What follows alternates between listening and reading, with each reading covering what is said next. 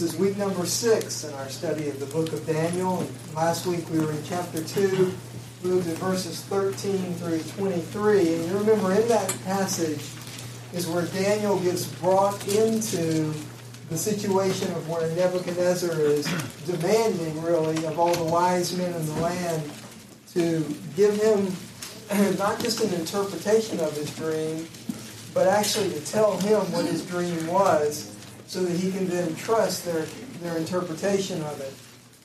And you remember all the wise men responded that there's nobody on earth who can do this. It's only a God could do this, and the the gods don't dwell among flesh, and so we're incapable of doing that. And Nebuchadnezzar became furious and called for all the wise men of the land to be killed, and their families to be killed, and their houses to be torn down and so Arioch, the commander of the um, of the guard, really um, Nebuchadnezzar's right hand man, goes to find Daniel and his companions because for some reason, maybe because they just graduated, they're not in the crowd of wise men who are trying to answer Nebuchadnezzar's request.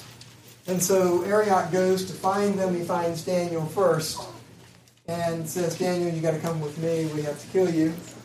And so Daniel says, what's, what's the rush? You know? And so Arioch explains to Daniel what's going on. So Daniel requests the opportunity to go into Nebuchadnezzar. You remember he goes before Nebuchadnezzar, and apparently Daniel's approach is very different from the other guys because he asks for time to be able to give the king the interpretation of the dream, and, he, and Nebuchadnezzar grants him that time.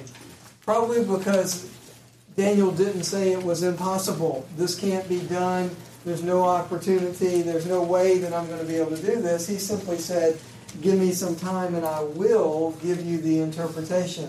So Daniel, having confidence that God would give him um, the mystery of the dream and its interpretation, if God wanted them to live. And so Daniel goes back to his house. He gets his three friends and he says, Join me and let's request God's mercy that we will not be killed with all the other wise men. So even if they got killed, Daniel and his friends were praying that they would not get killed. And so during that night, while they're praying, probably throughout the night, Daniel gets what is known in Scripture as a night vision.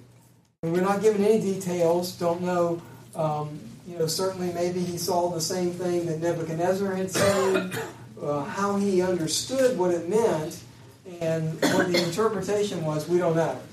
We're not given any of that. Just Daniel simply says that um, he received the night vision, and in response to that, he then um, offers a prayer of thanksgiving and praise to God. You remember we, as we walked through that prayer, we saw much of Daniel's theology. Um, it rises out of that prayer. First of all, he's, he called God the God of heaven. So Daniel, remembering what he had been taught as a youth, remembering the things that his uh, fathers uh, believed about God, calls him the God of heaven. And then Daniel proceeds to say several things that reveals what he thinks. He, he says that God is the um, the owner, the one who has power and wisdom. And that if any men have wisdom or understanding, that they only have it because God granted it to them, gave it to them. Men don't have that on their own. And so Daniel acknowledging that God is the only one who has that type of wisdom.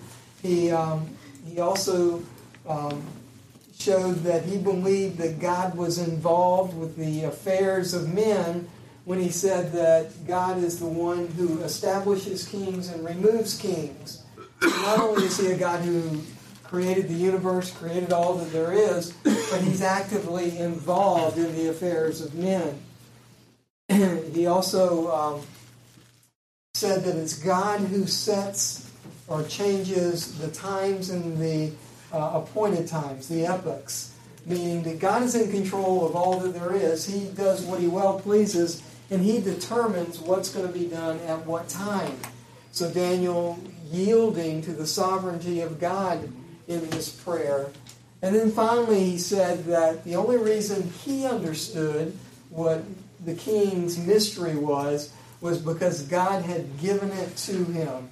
It didn't come from within him, it wasn't because he was clever, it was because God had poured out his grace on him. So we see Daniel's theology all over this prayer of acknowledging that God's in control, that God is the one who establishes um, what's going to happen, that God actually causes things to happen in men's affairs, and that He's the one that dispenses wisdom and knowledge. And we'll see that again in today's lesson as Daniel goes on and really is kind of over the top with this issue of that this understanding has come from God and not from him.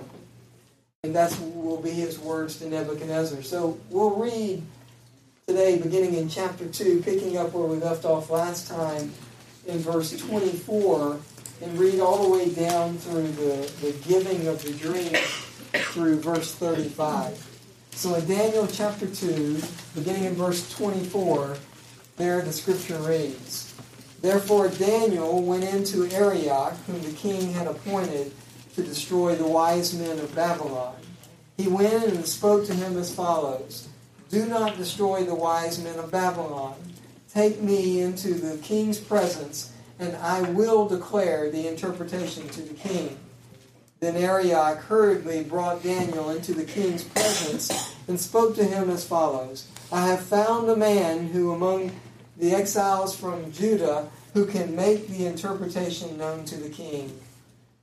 The king said to Daniel, whose name was Belteshazzar, Are you able to make known to me the dream which I have seen and its interpretation? Daniel answered before the king and said, as for the mystery about which the king has inquired, neither wise men, conjurers, magicians, nor diviners are able to declare it to the king. However, there is a God in heaven who reveals mysteries, and he has made known to King Nebuchadnezzar what will take place in the latter days. This was in this was your dream and the visions in your mind while on your bed. As for you, O king, while on your bed, your thoughts turn to what would take place in the future, and he who reveals mysteries has made known to you what will take place. But as for me, this mystery has not been revealed to me for any wisdom residing in me more than in any other living man, but for the purpose of making the interpretation known to the king, and that you may understand the thoughts of your mind.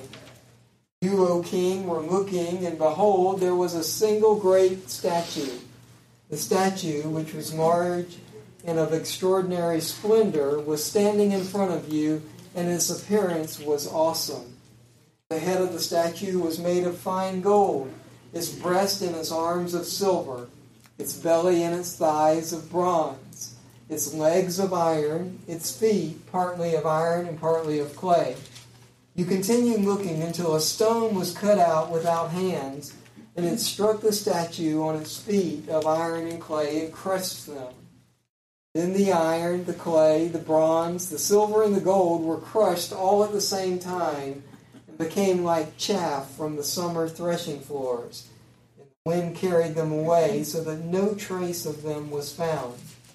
But the stone that would struck the statue became great, became a great mountain and filled the whole earth.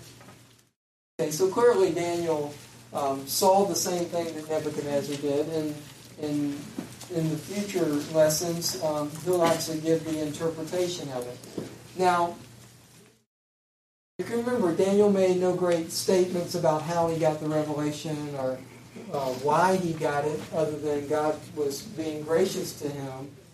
But after receiving it, he goes and he tells Arioch, and that he understands the dream and that he shouldn't kill all the wise men of Babylon. Now, where are the wise men of Babylon? Where do you suppose the wise men of Babylon are? Why, why would you say they're locked up? They started tearing them apart yet. Right? They apparently have not started killing them okay, because we see them show up later in this passage. And but if you were a wise man and Nebuchadnezzar had threatened you as he threatened them, and they didn't lock you up, what would you do? You would leave, right? So apparently these guys were all kept.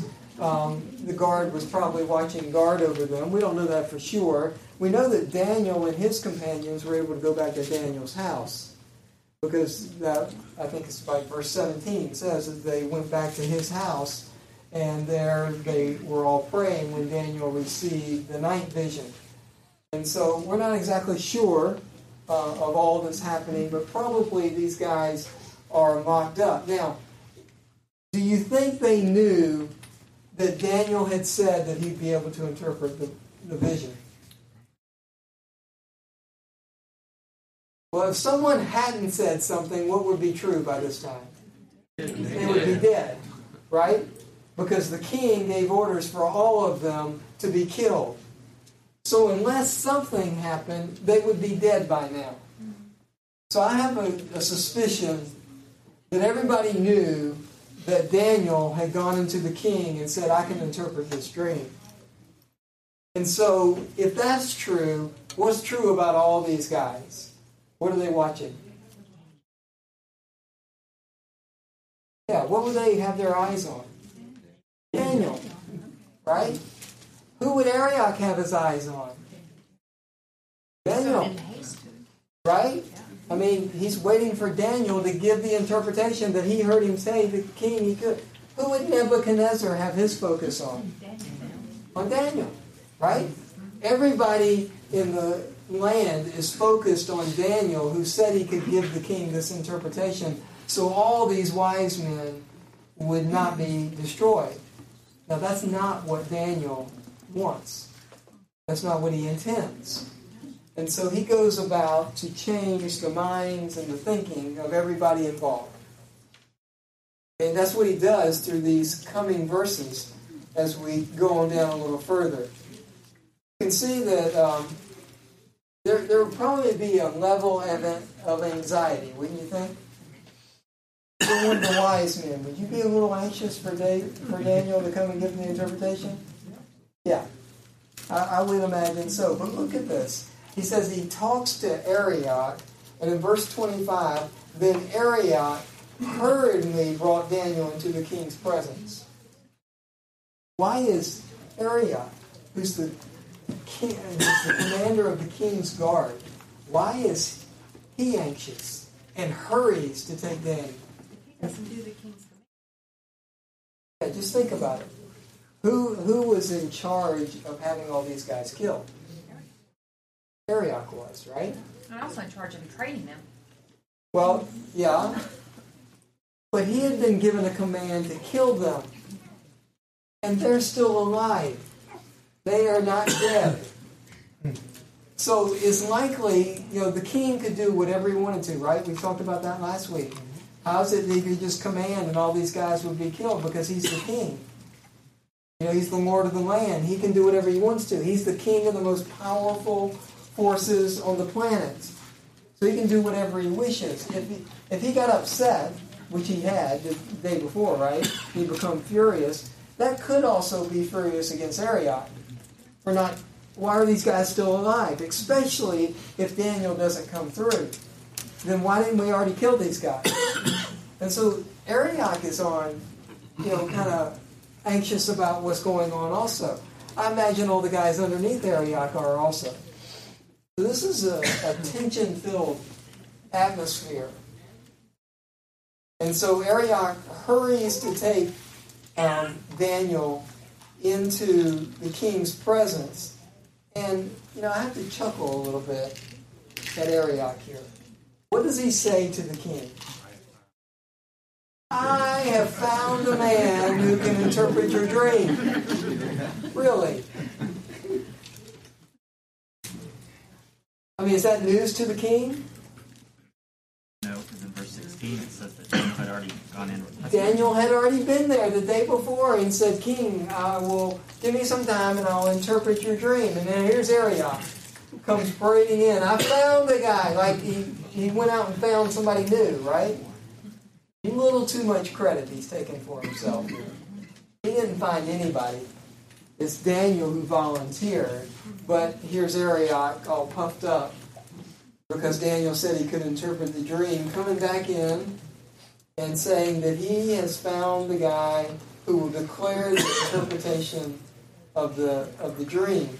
Now, you notice that there is no lack of confidence in Daniel here, right?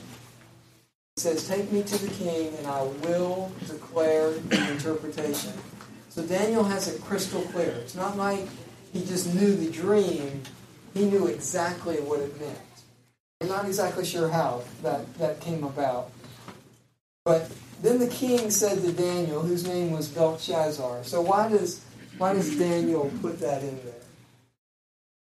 What, I mean, we already know that his name has been changed to Belteshazzar. So when Daniel walked in before Nebuchadnezzar, what did Nebuchadnezzar say to him? Yeah, he called him by his new name, right? He called him Belteshazzar.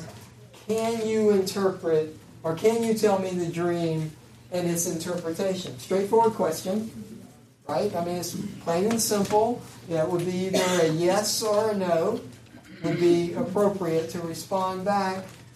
And of course, Daniel doesn't do that.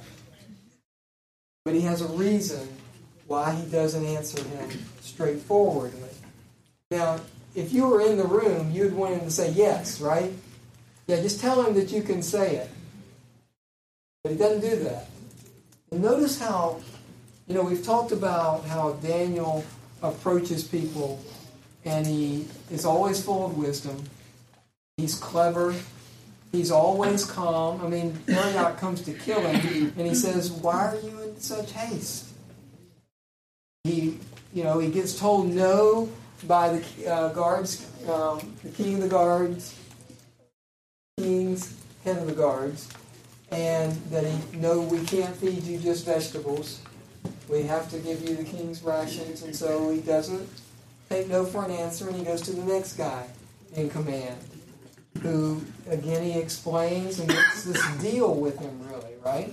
Always under control, always very humble, always very respectful, always a cool head. And here, the same thing prevails.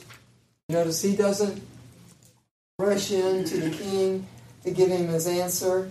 Daniel answered in verse 27 before the king and said, As for the mystery about which the king has inquired, Neither wise men, conjurers, magicians, nor diviners are able to declare it to the king. Now, I know some of you have the ESV, right? So instead of con- con- conjurers, it says what? What? Well, astrologers is at the end, right? Enchanters. Okay, so we have all these different names for guys who do mysterious stuff especially the astrologers who look at the stars and can tell you what's going to happen. So, but Daniel says, King, none of these guys can give you the answer. And why does Daniel do that? God. Well, if none of those guys could do that, who would that include? Daniel. So basically, Daniel's saying here what? This is not humanly possible. Yeah. These other guys couldn't do it, and neither can I. Now, Nebuchadnezzar has to be kind of raising up on his chair, right? Right. However, Right. This is, I mean, this is the same thing that all the wise men had said to the king. So you got to think he's thinking, what is this? He's telling me what I already know because these guys weren't able to answer, and so now he's saying that he can't answer either. And that's exactly what Daniel wants to say to him. Although God can do this is this is Daniel is always calm, always cool and collected, always able to say what he wants to say, even when the others are opposed to him. Always able to get his word in. It has to be something about his approach, his demeanor, his respect, um, just the way he presented himself. Go ahead, Annie. uh, verse compared to Arioch, the king's captain. Why is it so urgent? And who- Right? Then Arioch made the matter known to Daniel. Right. He's explaining it. And my inter- uh, then Arioch, uh, sorry, and requested the king. Right. in where? The king's quarters? Yeah. And this is after the command to kill everybody, but Yeah. before he had the vision at night. Well, you know, And and, the king let him get away with it. and realize the guy who he's talking to is Arioch, who is the king's right hand man in the in verse 15. So it must be, and we're not given the details, it must be that Arioch took him. And Daniel, you remember, when the king has just interviewed all of these new wise men, and nobody compared to Daniel and his friends. So after, and you know, they were much smarter, much better, looked better, all of those things. And so that has just happened. And that would not have happened outside of the presence of Arioch, who would have been right there with Nebuchadnezzar. So there's this relationship and this esteem for Daniel and for his friends that's different than all the other guys. Because they he interviewed every one of them, went through every name and had an interview with them individually, and those four guys stood head and shoulders above everybody. So Daniel has the opportunity that most people would not have had. And and he gets there because Arioch saw that take place. So Arioch must have taken him to Nebuchadnezzar. You know, he would have requested of Arioch the same thing that he requested of, De- of Nebuchadnezzar. If I can have a little time, I'll interpret the dream. Okay, so he now is talking to the king, very, very calm. I, I mean, it's just amazing. And he says that nobody can declare this to you. But then he changes, like you said, this is what you would have said first, right? He says, however, there is a God in heaven who reveals mysteries. Right now, what's significant about Daniel saying there is a God in heaven who reveals mysteries? Wise men had already said he does not dwell among men. Right? Right? He does use singular, where all the other wise men would have been in their training as um, Chaldeans would have been using multiple gods. I mean, all the literature spoke of multiple gods, all of the education spoke of multiple gods, all these different gods who did all these different things. Okay, but Daniel doesn't say that. Says, the God of heaven. Now, that phrase is very significant in a Jewish mind. Turn back over. I just want to show you this, okay? This is because this is what Daniel is saying. Look over at Deuteronomy chapter 4. This an obscure passage, right? You remember how um, Leviticus, Numbers, Deuteronomy, you remember how that all works and works together, right? We, we talked about this a little bit when we were um, going through John. You remember that um, Leviticus is the book right at the beginning of the of the um, Exodus out of Egypt, where God lays out the law and gives it to Moses, and then Moses recounts it to the people, all the details of the tabernacle, all the sacrifices that were to given. All of this is instituted in the book of Leviticus just after they get out of the land of Egypt. Very short period of time takes place in Leviticus. All the details, all the foreshadowing of the coming of Christ and all is given in the book of Leviticus. And then you go to Numbers, and Numbers covers the 40 years of wandering in the desert. But most of it concentrated in the first year and the last year, very little details about the middle 38 years. The Numbers is the time in which they were in um, the wilderness, covers 40 years, but we have almost no details other than the beginning and the end. Then you get to the book of Deuteronomy. And Deuteronomy lasts from beginning to end is maybe six weeks, maybe less. It's almost instantaneous because it's the wandering in the desert is over. And now Joshua is getting ready to lead them across the Jordan into the promised land. but this is kind of like Moses' last farewell. And he gives speech after speech after speech, uh, recounts the 40 years, um, tells them what happened at the beginning of the 40 years, lays out the law again, saying all the things that were in the law, and then gives the Song of Moses and some farewell speeches, and all of this in a very compressed time, maybe maybe less than a month, maybe six weeks, something like that. So hmm. very compact, covers almost no time at all. But in there, Moses says some very, very significant things. In chapter 5, he will give the Ten Commandments again that God originally gave on the Mount Horeb. And when he's talking about that in chapter 4, he talks about that God came down on the mountain and that God spoke to you and you couldn't hear him. You, you didn't ever want to hear him speak again. He was terrifying. I think it's verse 24. He says that God is a jealous God and um, is a, um, a, a flaming fire. And, and all of this in warning to the people that if you don't keep the covenant that God established, that this is what will happen to you. And then down in verse 39, he makes this statement, I think it's 39, about God. So we're in Deuteronomy 4, down in verse 39, and he says, just before he gives the Ten Commandments, now therefore today, know therefore today, and take it in your heart that the Lord, He is God in heaven above and on the earth below. There is no other. So when Daniel goes in before Nebuchadnezzar and says, There is a God in heaven, this is what he means. What's he saying to him?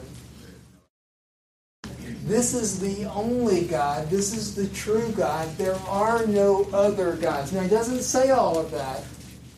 But to Daniel to say there is a God in heaven reflects back on what Moses said here.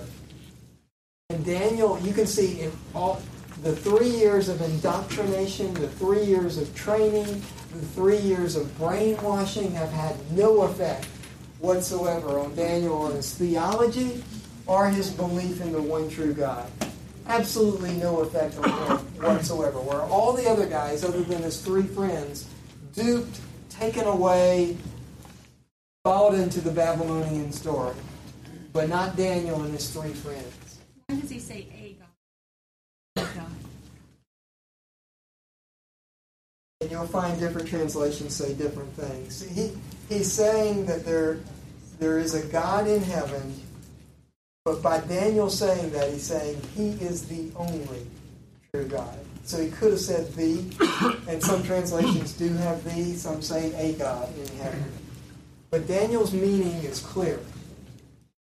As opposed to all these other guys. And notice that he does not use plural. All the other guys did use plural. Right? This, this could only be done by the gods who don't dwell among men. Nebuchadnezzar but at some point, what at the, at the end of this, when he sees that, that he says, you know, everybody will worship the God of Daniel. Yeah, I mean, yeah, he's you know Nebuchadnezzar never is a good guy. Okay, so don't give him that much credit ever in this book. He's never a good guy, but he does say some good things. Okay, but he's never, never, never a good guy. okay, he never converts. He never believes. He's no, never happens. Even after he has um, become a like a cattle and like a cow. Doesn't yeah a cow? Doesn't he say at the there something Oh, yeah. about the true God? Oh yeah, that- he gives a sense to God. Absolutely, But he doesn't. There's, he's not a believer No. then. he's the king of the Babylonians. He represents evil. He says some good things. Think about if you've been grazing for seven years, you say there's something about this guy for sure, right? But yeah, no, no, never, never, Just come out of this change. yeah, never, never. Okay. So we have Daniel calm, cool, and collected, and this is his point. He wants Nebuchadnezzar to understand that while all the focus is on Daniel, everybody's attention is on Daniel.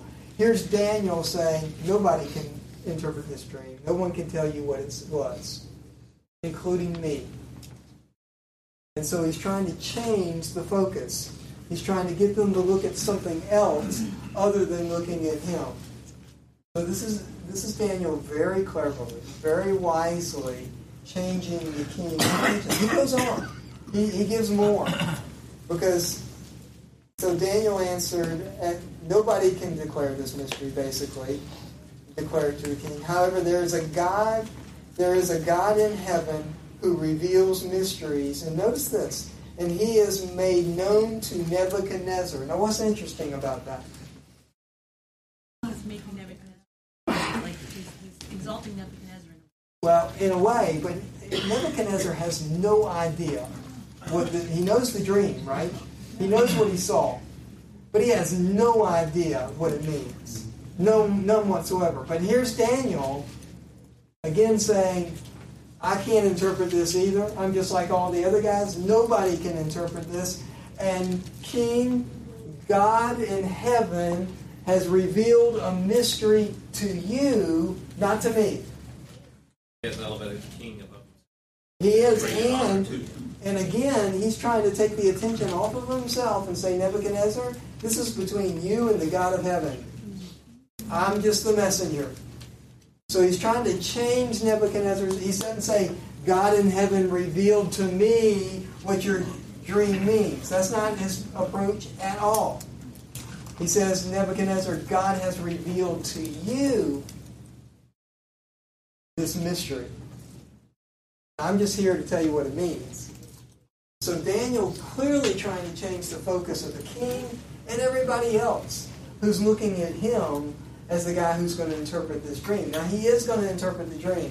There's no doubt about that, but that is not Daniel's approach. He goes even further. He keeps on going down this road. So he says, He has made known to Nebuchadnezzar what will take place in the latter days. This was this was your dream and visions in your mind while on your bed. All right, now this term that I talked to one of you about. This term made known to you what will occur in the what latter days. What flashes into your mind? End times. End times, right? Yep. Is that what he says? No. No, that's not what he says. now, I'm, I'm like you. I mean, our, you know, we're living in the end times. The end is near, and it is. Okay, I would never deny that. But you know, I can remember late 90s when the millennium was getting ready to roll over, right? I started counting the number of pastors who I had heard make this phrase. I just have a feeling that Jesus is coming real soon. Really. Here we are 15 years later. He didn't show up because the millennium rolled over. But I mean, I, I started counting the number of prominent pastors that would stand up before their congregations and say, I just have a feeling. Now, what's wrong with that? Well, no, what's really wrong with that? Nobody knows. Nobody knows. And nobody has an intuition. The Bible says only the Father knows. Yeah, or has has a uh, an expectation, or I, I just know it's going to happen real soon. I mean, I tell you, they all were saying that at the end of the millennium. It, it was maybe some prominent guy said it somewhere, and everybody jumped on the bandwagon with him. I don't know, but I started counting the number of pastors who I heard say that, and got to a large number. So they were wrong. Now, should we be expecting Jesus to come? Absolutely. Always ready. Could he come? closer now. Yeah. yeah. it's God who changes the appointed times, right? Yes, we should be expecting. Yes, he could come any. Is there anything that has to take place before Jesus can come? About the word being spread to all the people, on all the, all, all the nations? Does that happen? No, and it happens during the seven years of tribulation. And it's not done by men, it's done by angels.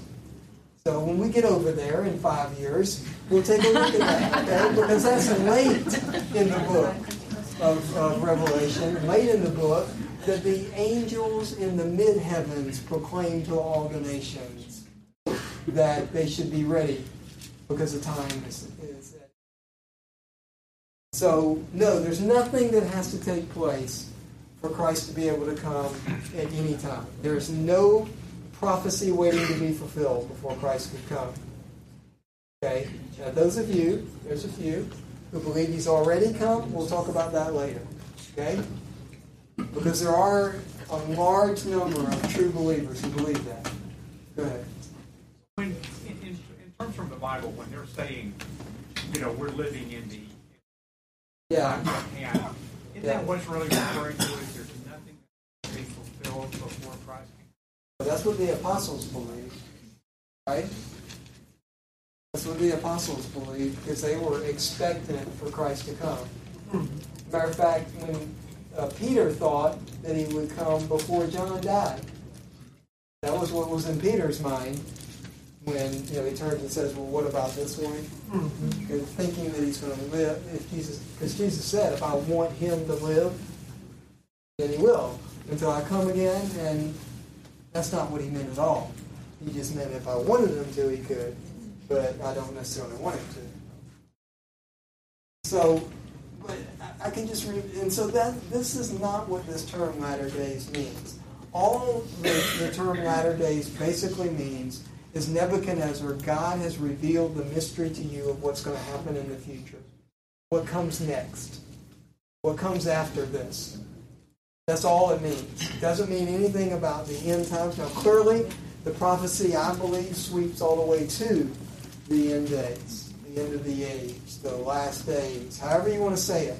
I believe it does sweep all the way there, but that is not what Daniel is saying. Daniel is just simply saying, King, God has revealed the mystery to you about what's going to happen in the future. This But is you- what comes next. But you can uh, read it obviously through uh, about the uh, the gold and all that. Sure. The history through it, you know, it's not the end days. It's like the history from after in His kingdom to the end. But all through history, it just shows you what's what's going to happen. It does. That He's in control of these kings, and that's what's going to happen through that. With your kingdom and other kingdoms going to take place. It's true, and then people have a lot of different interpretations about the stone cut without hands.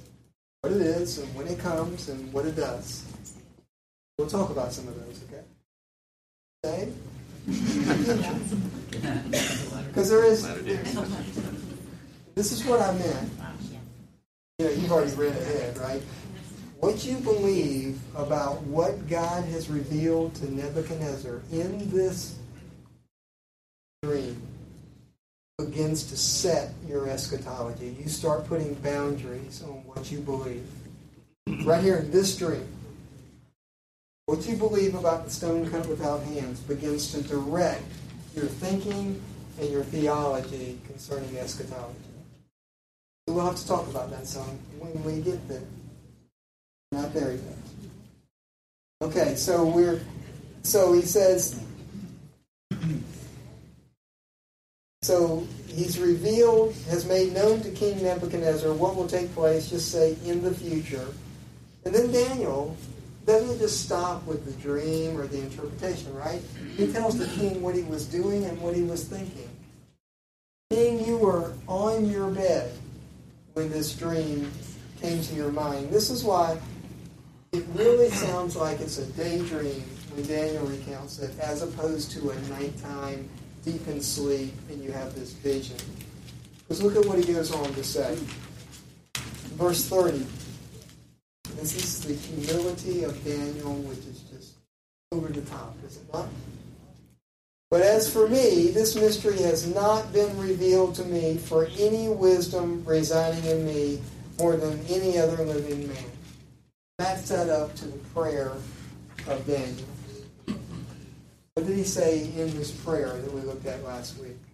That this is, he's giving his theology to the king. Go back at his prayer, beginning with verse 20 through 23. What did he say in that prayer that matches what he just said? There's nothing, this has not been revealed to me for any wisdom residing in me as compared to any other living man. Match that up to his prayer. God is the one that gives all, mis- all wisdom and insight. Yeah, God is the one, in verse 21, He gives wisdom to wise men and knowledge to men with no understanding.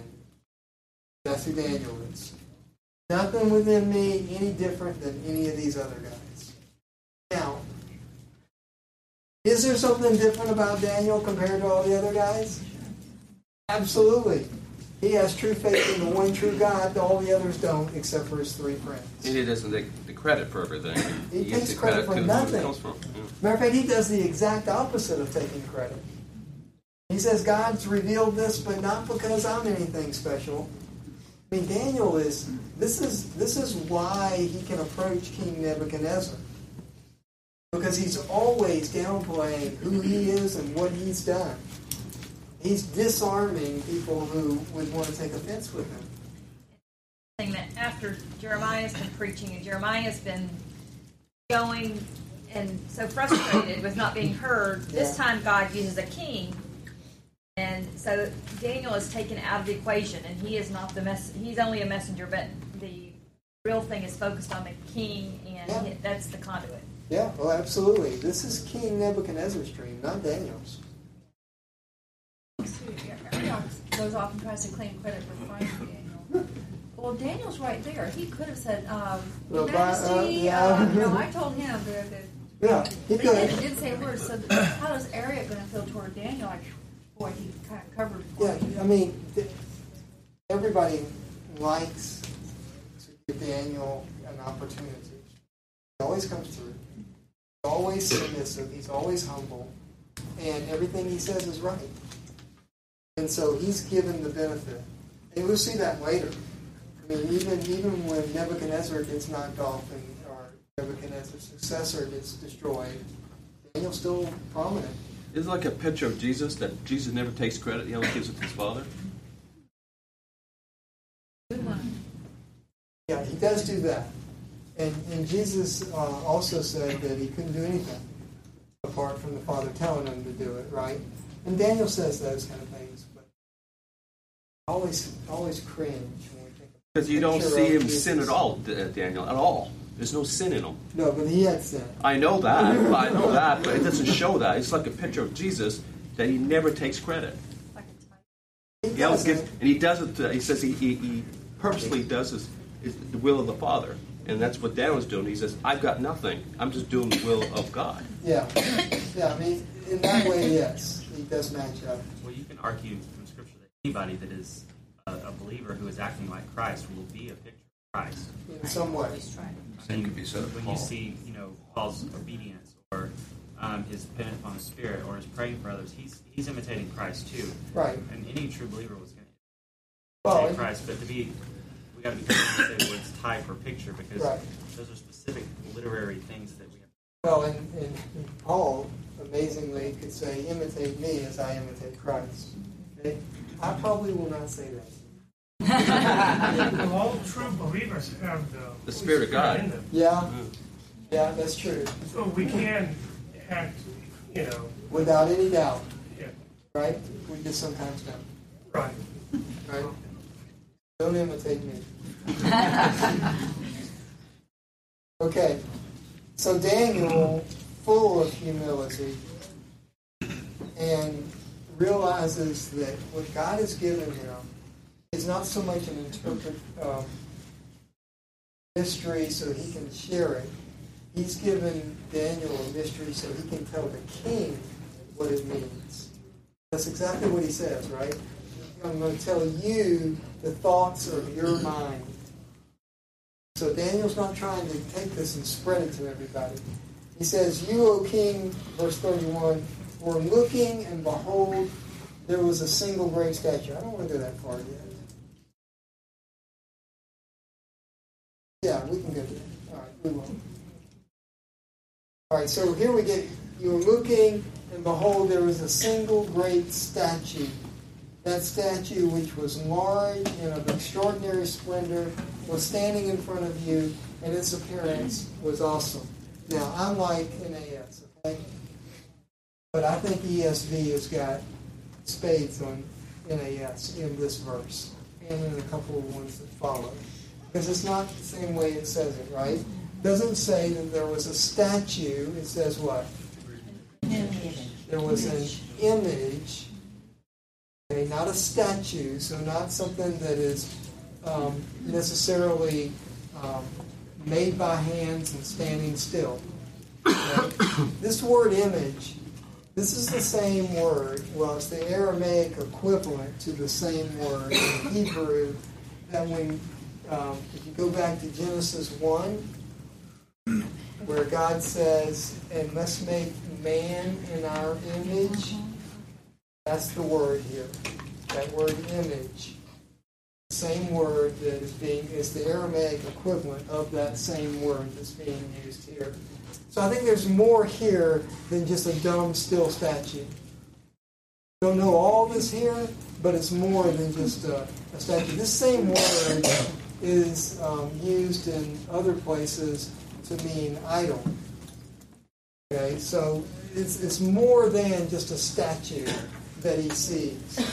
And Nebuchadnezzar understands that. This is no ordinary statue standing there before him. Now, it also says, NAS would say, um, uh, what, great splendor, whereas the ESV would say what? Exceeding brightness. I think that's a better picture of what's going on here. This is a glorious image that Nebuchadnezzar sees. The next is the key. Okay? NAS would say awesome, but the ESV would say what? That it frightens you. And you can go, there's um, four other places. You can go to Daniel 4 5, 626, 7 7, 719. The same word used that means either fearful or dreadful. So it's, it's not that, oh, it's awesome. Not at all. It's that it's terrifying.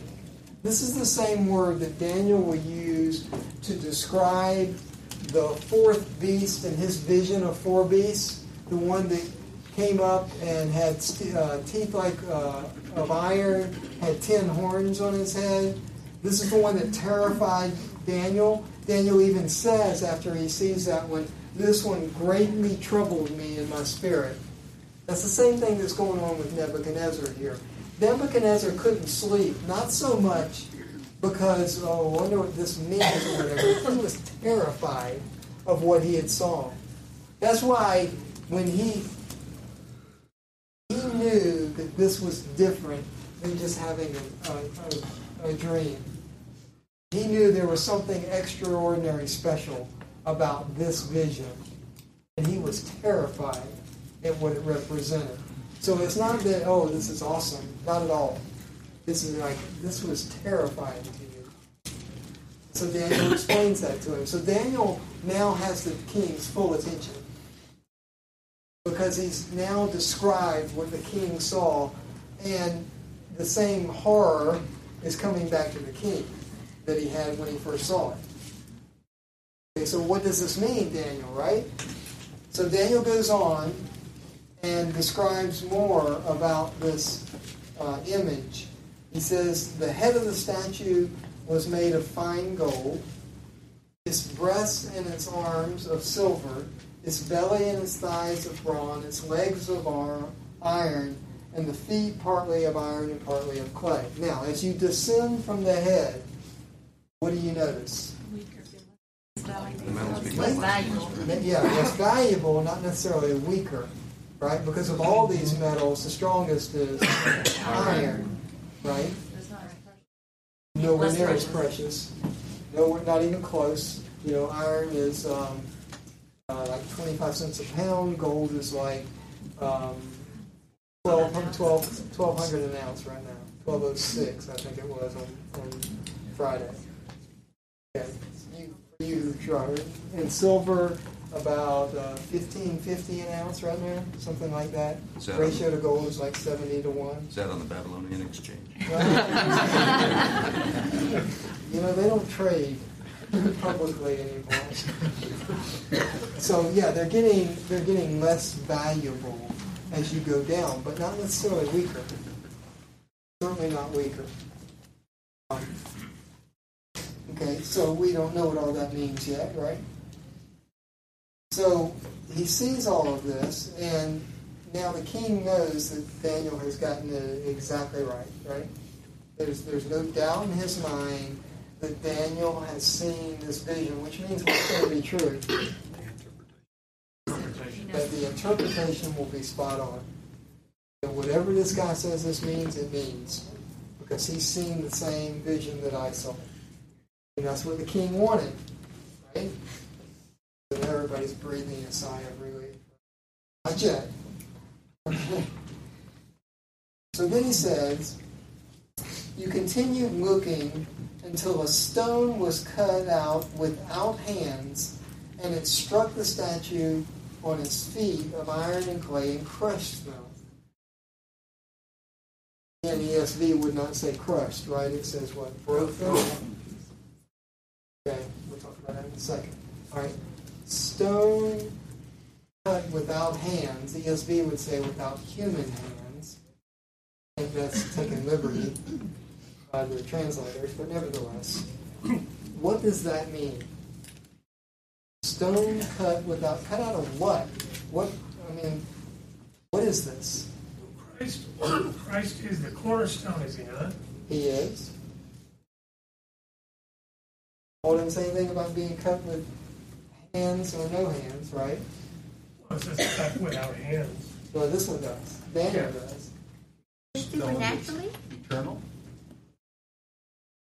Let's not say eternal. Let's say what's true about this stone. Where did it come from? Outside of known things, right? Mm-hmm. That's clear. That's what Nebuchadnezzar would have been thinking. There's this stone cut without hands. You know, maybe he even saw it being cut out. Don't know. But it's a st- I mean, it's a stone that's cut without hands. So it's outside of the human realm. It- This definition says something about a determiner. What does that mean? Is that in this relation or is it something different? Says the, the um, strong says to cut, determine. Oh, this word means to cut or determine. Yeah. Okay. What? How does? I mean, yes, um, what is a stone that's not? I mean, I can't imagine a stone being cut without imagining it being cut by human hands. So Right. there's got to be some something significant about what it looked like for for You them to know that this is not something that's that's natural. Right. Right. And that's the point. Is that it's not natural. It didn't come from man. It's not anything that we cut out. It's different than any other stone he's ever seen cut before. That's the point. Go ahead, David. John David. John David. statue, that, that word is usually an image that has been cut by man. There's a huge contrast here. Right. In other words, these are this statue is in some way resembling a man-made, Right. man, you know, from a human perspective, man-made. So everything, and we, Yeah. but uh, you know, these are kingdoms, and so we see the, all of these man-made, quote unquote, compared to this. This is contrasted, and yet it's Right, right, and, and, and that is the point, is that it's not like everything else that he's seeing. That's why it's cut without hands. Right now, this stone crushes the feet, or breaks the feet of the image. Okay, so what happens to the image? It's crushed. But what ultimately happens to the image? It's blown away like chaff, right? So what has to happen to the, to the image? It doesn't just break to pieces like ESV says, right? It gets turned to powder. So it is crushed, I think is probably a better word here. Now, we don't know.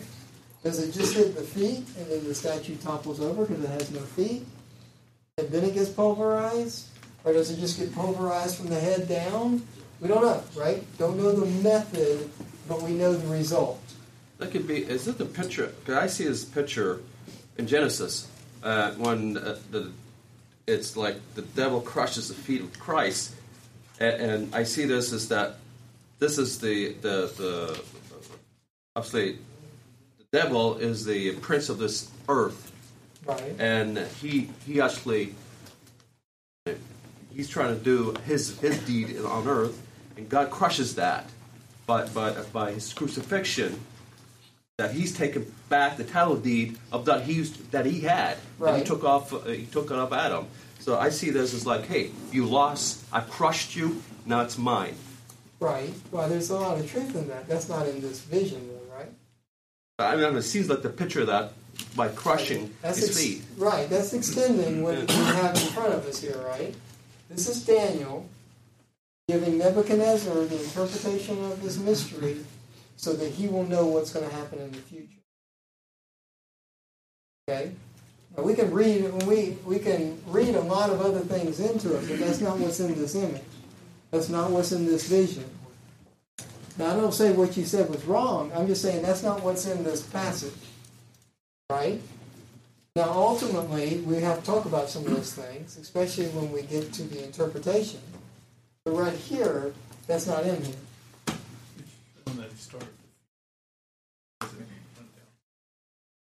Right? Um, That's foundational. that is.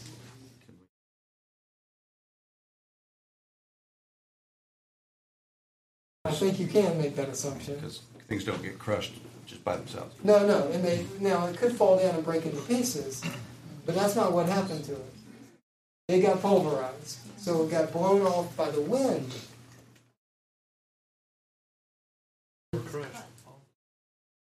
Yeah, and that's a key phrase.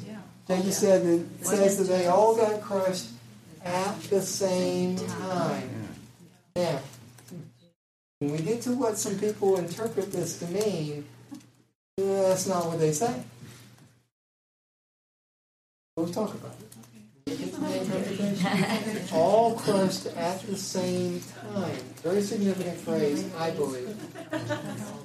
I believe. Because these kingdoms don't all exist at the same time. That in your mind, right? So we have to talk about what the interpretation means ultimately. I'll say it's got to be the end kingdom then. Maybe. There are a lot of people who would debate that. Why is there a debate when it? I mean, here's, Daniel gets ready right here, and he says, "This is the interpretation," and he says this interpretation comes from God. So anybody else's interpretation is invalid at that point. Yeah, you, you can't ask me my question. my question is, why is there a debate? Okay, because, I mean, I, I have no debate. But there are other people who have debates. Okay? I just read what it says and believe it. But there is debate. I have an image when I. When, when we think about in the gospel, it talks about, um, you will either be crushed by the stone, or if you fall on Oh, it. you're talking about in the you'll end break. times when the, when the stone, 100 pound stones are falling on people. No, I'm talking about what it says That's about the hail, though, isn't it? Oh, yeah. Oh, the stumbling block, okay. Right. Right. You will either be crushed by it, or you will be broken. Whether you fall on it, or it falls on you. Right, right. So is that what's going on here? Well, this is about Christ.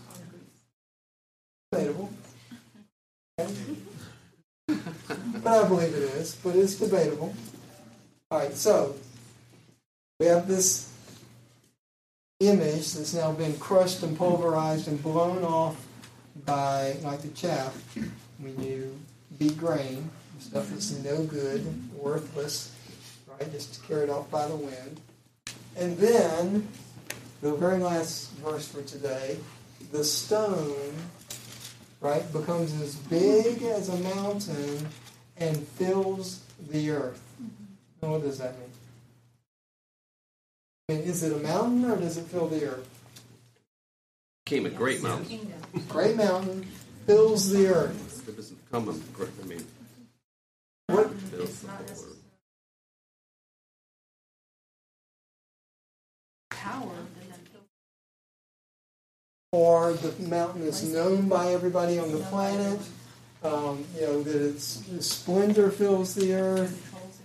Yeah, that. Yeah, I mean, I think that's what it means more than hey, you can see this mountain from any place on the planet. No, but its influence could be felt any place on the planet. So that's what fills the earth. Every place there is on the planet is affected by this mountain.